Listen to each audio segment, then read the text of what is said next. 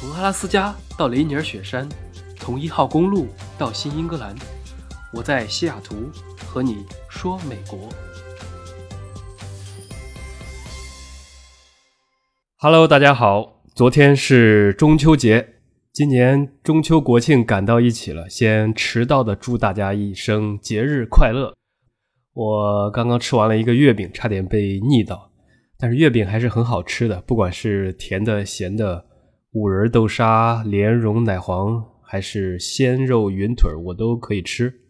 月饼这种东西，一年偶尔吃一次还是可以的。那中国在热热闹闹的过节堵车，美国这边这周也是热闹非凡。先是美国大选的首场辩论，大家都在看热闹，然后网上也都吵疯了。之前有个美国媒体的段子，叫做“川普和拜登”。谁能健康的活到十一月大选，那基本上谁就可以获得胜利。因为疫情期间嘛，两个老头一个七十四，一个七十七，这应该是美国大选历史上最高龄的对决了。另外呢，前两天辩论的地点也很有意思，选在了克利夫兰市。大家肯定好奇为什么选在这个地方。说起克利夫兰，我估计很多人都只知道 NBA 的骑士队以及凯斯西楚大学。那么段子就来了。辩论地点是凯斯西楚大学，那这个学校的医学院心内外科据说连续二十五年全美排名第一，所以两个老头不管谁给气的心梗都能救得回来，所以也是很搞笑。那昨天晚上另一个爆炸新闻就来了，美国总统川普发 Twitter 宣布自己和第一夫人都确诊了新冠肺炎。然后一时间就整个刷屏了，不管是美国的热搜还是中国的热搜，我看微博直接爆了，然后朋友圈也是各种各样的啊评论啊消息就全部冒出来了，说是国庆献礼的也有，这个确实发生在国庆期间也是非常的巧，说是老年人天天往外跑竞选，呃不幸中招的也有，表示开心的很多，表示慰问的也不少。那普京发了条电报。然后我们官方目前还没有表态，但是华春莹在推特上面发了一个希望早日康复的一句话。所有和川普有密切接触的人也都赶紧去做了检测。今天早上我来看新闻的时候，是几个重要人物基本都是阴性，比如民主党的候选人拜登，拜登前两天和川普对喷了一个多小时，居然还是阴性，那还是挺好的，运气也挺不错。另外，比如川普的女儿、儿子，还有副总统彭斯和夫人都是阴性。也就是说，假如川普因故不能做事了，那么彭斯将可以代理总统的职务。昨天晚上，很多人感兴趣，就是美国总统万一突然死亡，怎么接班的问题啊。我们说到这儿，就顺便提一下关于顺序。宪法的第二十五修正案其实写的非常清楚，当美国总统无法再履职的时候，将由副总统，也就是彭斯来接手。那再极端的情况下，假如彭斯后来也感染了或者也出事了，无法履职，那么将由第三顺位的众议院院长波洛西来接任。那波洛西是一个著名反华派，可能还不如川普呢然后，如果众议院院长也不行了，那再往后。然后还有参议院临时院长、国务卿等等一系列往下排的一个非常清楚的一个顺序，只是后面的肯定都是小概率事件了。一般历史上都是副总统来履职。既然川普已经中招了，我们今天就先聊一聊这个中招到底对他是好事还是坏事？可以简单的分成三种情况。第一，假设川普严重了或者不幸身亡。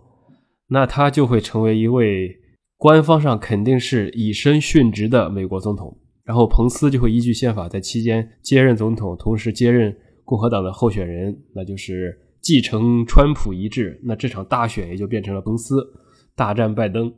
之前民调其实有显示，在拜登的选民里面，有一部分人其实与其说是支持拜登，不如说是。讨厌川普不投川普，所以就只能投拜登。那么川普如果这一死，那这部分选票就会有所松动。那建国同志临终前必定也会托孤嘛，发布一个讲话或者 Twitter，然后要呼吁他的铁粉来支持啊，彭斯啊等等。这种选举的这种悲壮就会进一步的发酵。再加上总统抗议期间殉职，哎，这还是一个很好的一个同情分的，那加上几百万患难家庭的一个在一共情，这完全其实是有助于共和党选情的。这是关于如果川普死了，那第二种情况，假设川普身体非常好，扛过去了，或者有什么好的药痊愈康复，那基本上这就是一个大加分项了，因为会塑造一种他和病魔做斗争的硬汉形象，美国人最喜欢这种形象了。然后说不定搞一出王者归来都有可能。像之前英国还有巴西的首脑被病毒感染痊愈之后，支持率其实都是在上升，这也符合人之常情。还有很多年前，像陈水扁一颗子弹的这个事情，也是直接让他的支持率反而上升了很多。而且，如果是一名七十四岁的老头痊愈，那按照川普这个张口就来的性格，肯定要开始疯狂的 diss，然后要发文说啊，不要慌，病毒不过如此而已，然后。肯定他就会更加的来重启经济，甚至还可能再搞一点天选之子啊这种噱头。毕竟大选前鬼门关走一遭的这种传奇经历，无疑还是会增加竞争力的，最后支持率暴涨都有可能，然后连任成功。所以他如果能很快的痊愈回来，反而可能是一件对他自己的一个加分项。这两种其实对于川普而言都算好事。那第三种就是比较惨了。假设川普没死，但是非常严重，一直也好不了，拖着，那肯定基本上会削弱他的竞选，除非推迟竞选这种小概率事情的发生，不然的话，估计有可能会产生比较大的一个负面的影响。所以就看川普的命如何了。今天早上我看他刚刚发了一个十八秒的视频来感谢各位的关心啊，说了几句就去医院了。未来几天他也会在医院里面办公。我看他那个语态还还有声音啊，听起来还行。那我们就只有拭目以待了，看这个人的命到底硬不硬。那说完川普的感染，我们再回到之前的大选辩论吧。毕竟不管疫情怎么走。如果川普他回来的话，那么辩论还是会继续的。我们可以先用几分钟来说说这两个人吧。大家都知道川普和拜登，其实这两位虽然家里没有草原，但是也都是有故事的男同学。先说一说川建国同志。那建国同志虽然是富二代，他其实更是一个移三代，是第三代移民。川普的祖父当年迫于家境贫困，十九世纪漂洋过海来美国淘金，后来发达了，想衣锦还乡，却被他的祖国德国取消了国籍，于是迫于无奈留在美国，就这么生了根。三代人一直也是相当于在在奋斗吧，在纽约的地产界发光发热，一代也比一代强。终于到了川普这一代，可以说是登峰造极了，不仅把川普这个姓。挂在了很多金光闪闪的土豪大厦之上，啊，我之前也去住过的川普的一些酒店，其实还是挺好的。除了商业之外，他还完成了从商人到政界这个其实相对来讲不太容易的一个转身。曾经在一九八八年的时候，四十二岁的川普曾经在报纸上登出整版广告，批评美国的外交政策，并且还系统阐述了一些自己对于贸易和外交政策的看法。他当时在电视采访中就开始展示他这个张口就来的特技。他当时说是：“我是不会看这个国家糟糕下去的。如果我以后参选，那么一定会获胜。”结果还真让他说中了。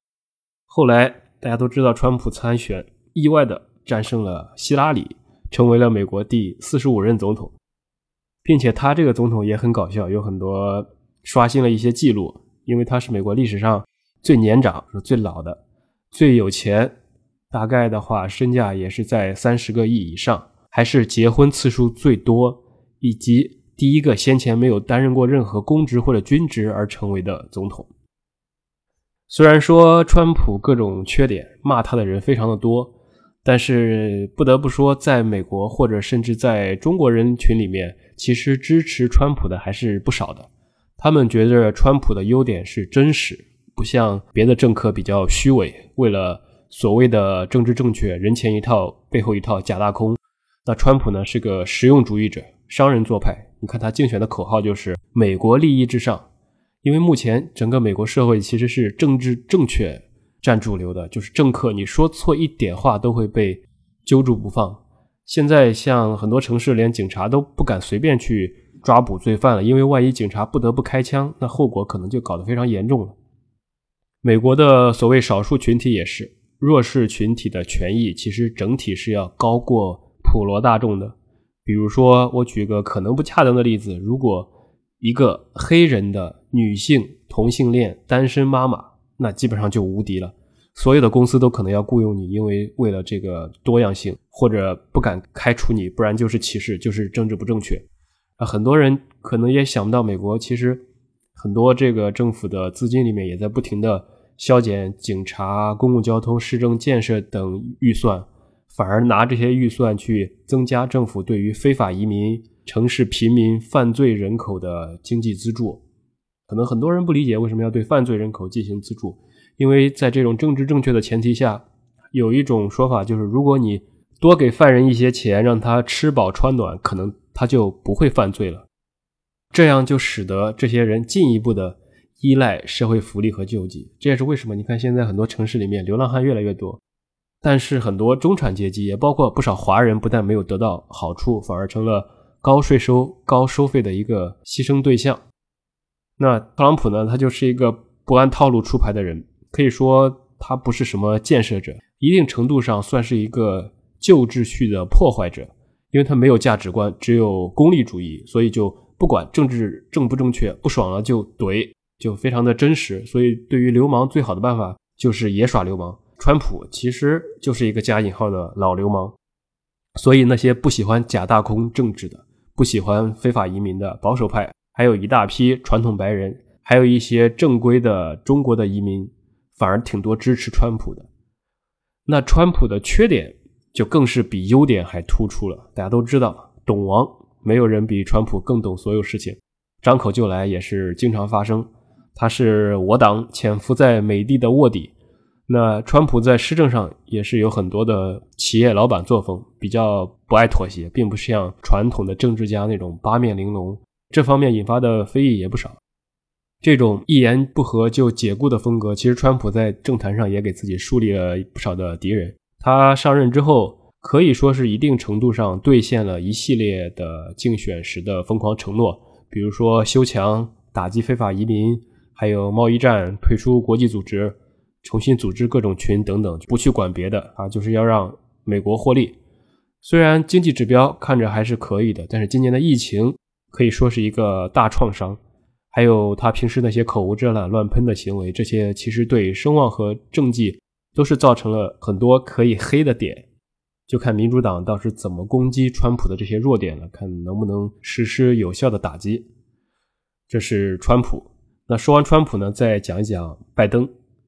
有些人可能会问：民主党是没人了吗？为什么会选一个快八十岁的拜登出来作为代表？其实。拜登是有非常多的优点的，并且并不弱。那爱尔兰后裔的拜登基本上算是美国传统政治精英的代表，学霸出身，法学博士，当律师，然后再转入政界。他在出任奥巴马的副总统之前，曾经是连任六届特拉华州的联邦参议员，所以论资历的话，那是妥妥的老政客，非常的丰富。也基本上代表了民主党传统的路线和形象。那拜登作为中间派、温和派，其实很符合美国民主党绝大多数的选民群体的胃口。然后他担任过美国的副总统，又使得拜登能够获得前总统奥巴马的支持和一些人气。那这就是他的一些优点。他的缺点呢，也就是说黑料还是也有的，那就是拜登的儿子。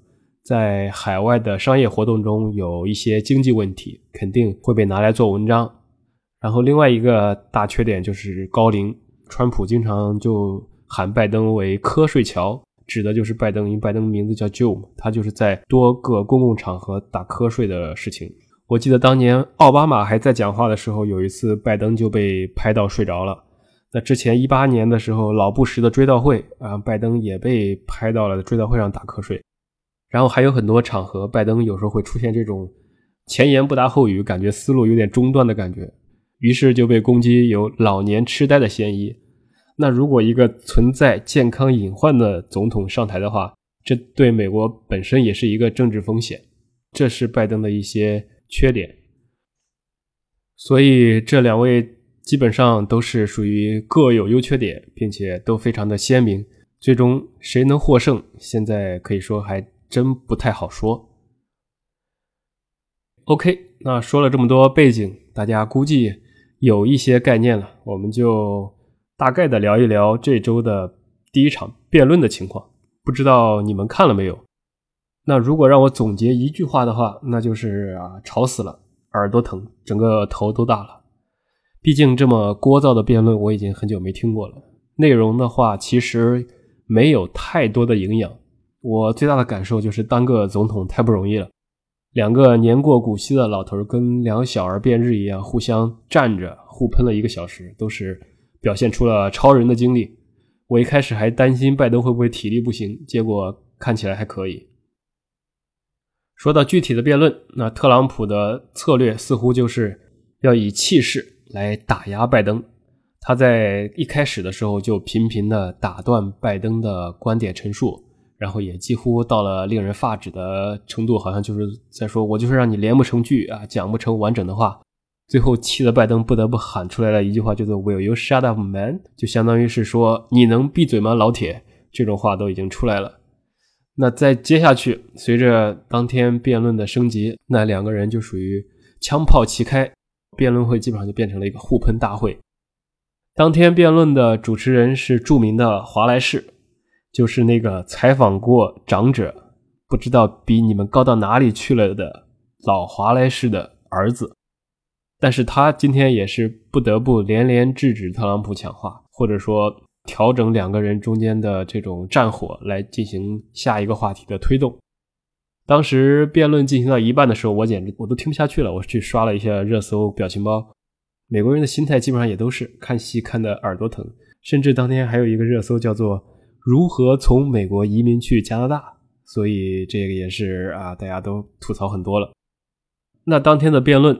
一共时间是九十分钟，大家感兴趣的可以去翻完整的记录。我只简单说几个名场面或者说金句吧，啊，争取几分钟说完。因为所有的内容本身来言没有特别有价值的。第一场辩论其实主要就是互相黑，相信更严肃的施政纲领会出现在之后的二三场辩论中。那第一场辩论主要集中在六个议题，分别是最高法院大法官的提名。新冠病毒、美国经济、城市里的种族和暴力、气候变化，还有选举的公正性。那每个话题是拥有十五分钟的辩论时间。主持人是每一小节以一个问题开场，然后每一位候选人有两分钟的时间来作答。辩论现场也可以说是高能挺多的。一开始两个人心照不宣的打了个招呼。然后这种 peace and love 的氛围没有持续多久，就开始暴露了这个大型嘴炮现场的本质。如果用表情包来形容的话呢，就是川普一直在哔哔哔哔哔哔哔，啊拜登一直在脑瓜疼脑瓜疼脑瓜疼。双方吵起来的议题，第一个就是最近川普提名美国最高法院大法官的事。由于之前的大法官 Ginsburg 去世，现在高等法院席位有一个空缺。那拜登就认为不应该在选举前填补席位，但是川普坚持认为这是宪法赋予他的权利，双方就开始争论。为什么这个重要呢？因为美国大家知道是三权分立，然后大法官是终身制，所以说一旦这个时候选出来一个人，他其实不光会影响下一届，甚至可能会影响未来很多年，就取决于他会活到什么时候。所以这个名额是非常的重要的。接下来呢？当拜登开始质疑川普在新冠疫情上的不作为的时候，拜登的主要说法是川普控制疫情不力。他原话是说：“早在二月份，总统就知道这个危机有多严重，却在公众面前淡化病毒风险，也不要求大家戴口罩，然后盲目的恢复经济啊等等，不拉不拉攻击了一堆。”那川普是属于一如既往的再次强调。川普则是一如既往的在强调说，他在一月底就限制了旅行入境的决定，声称这个决定拯救了数百万人的生命，也得到了州长们的称赞。川普也攻击了一下媒体，经常贬低他的工作。后来下一个话题就是关于经济。当被问及美国经济复苏的进展时，川普说：“如果拜登赢了，他会关闭整个国家，那整个国家就会陷入瘫痪。”而拜登则认为，川普正在不负责任的草率的重开经济，才造成了疫情的进一步传播。另外，在辩论中，川普还回应了之前被媒体大爆的这个偷税的问题。拜登的表述是：过去川普只给联邦交了七百五十美元的税，这个怎么解释？因为还没有我交税多。那川普则说，他是一个地产商，之前他除非是傻，不然的话，正常人都会想尽办法来避税。而正是奥巴马政府时期通过的这种纳税法案，给了他这些富人避税的权利，所以他觉得他也没毛病。这段还是蛮精彩的，大家可以去看一看他们俩的视频。接着呢，川普就在攻击拜登，因为之前拜登有一些口误，比如说将全美新冠死亡人数说成两亿多人。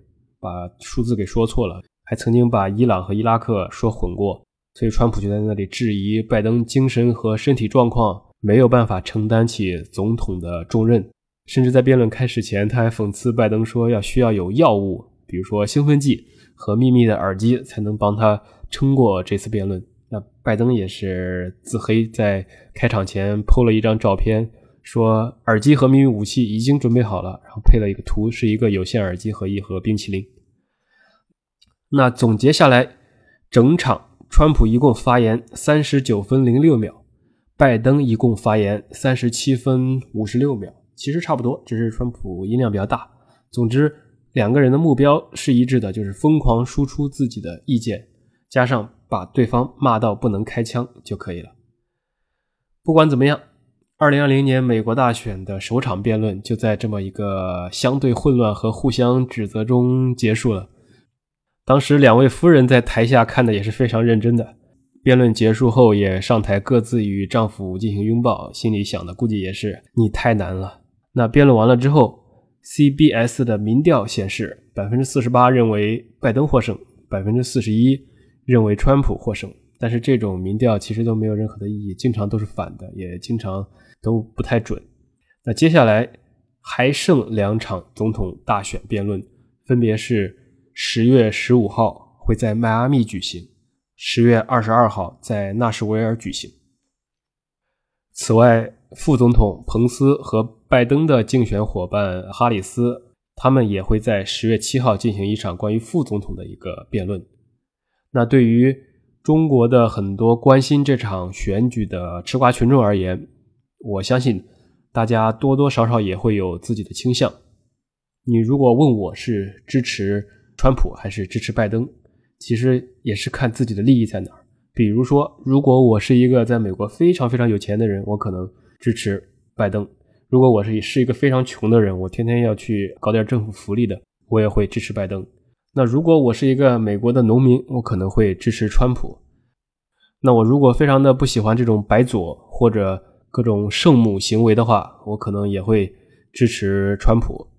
所以这个完全就看每个人的情况了。有票的人他可以用脚来投票，去根据自己的利益和喜好来选择对自己最有利的结果。对于我们而言的话，如果基于现在中美关系的情况，其实谁当总统区别不是很大。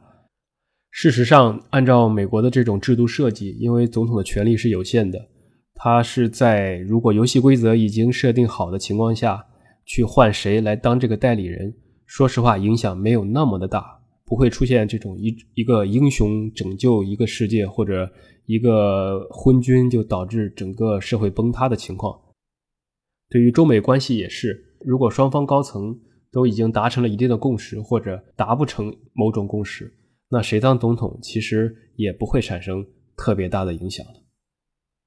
那不如我们就放松心态，走一步看一步，看一下政策的变化，看一看双方的情况，看一看国家与国家之间的斗争与合作。毕竟没有共同的敌人，也没有共同的朋友，只有永远的利益。我们就去来看一看这场美国大选的好戏吧。好了，这就是今天的节目。先跟大家讲了一下关于川普确诊的事情，然后说了说美国的总统的继任的情况，以及这件事情对川普的好坏。然后另外也把前两天辩论的事情给过了一下。关心美国政治或者关心美国新闻的人，应该对这期还蛮感兴趣的。希望大家多多的点赞然后多多的留言。如果想进群的朋友，也可以关注我的公众号。里面有关于如何加入群的方式，公众号的名字叫做“饭后说”，大家在专辑简介上面也可以看到。说了这么多，今天时间还挺久的，那么我们就下期再见。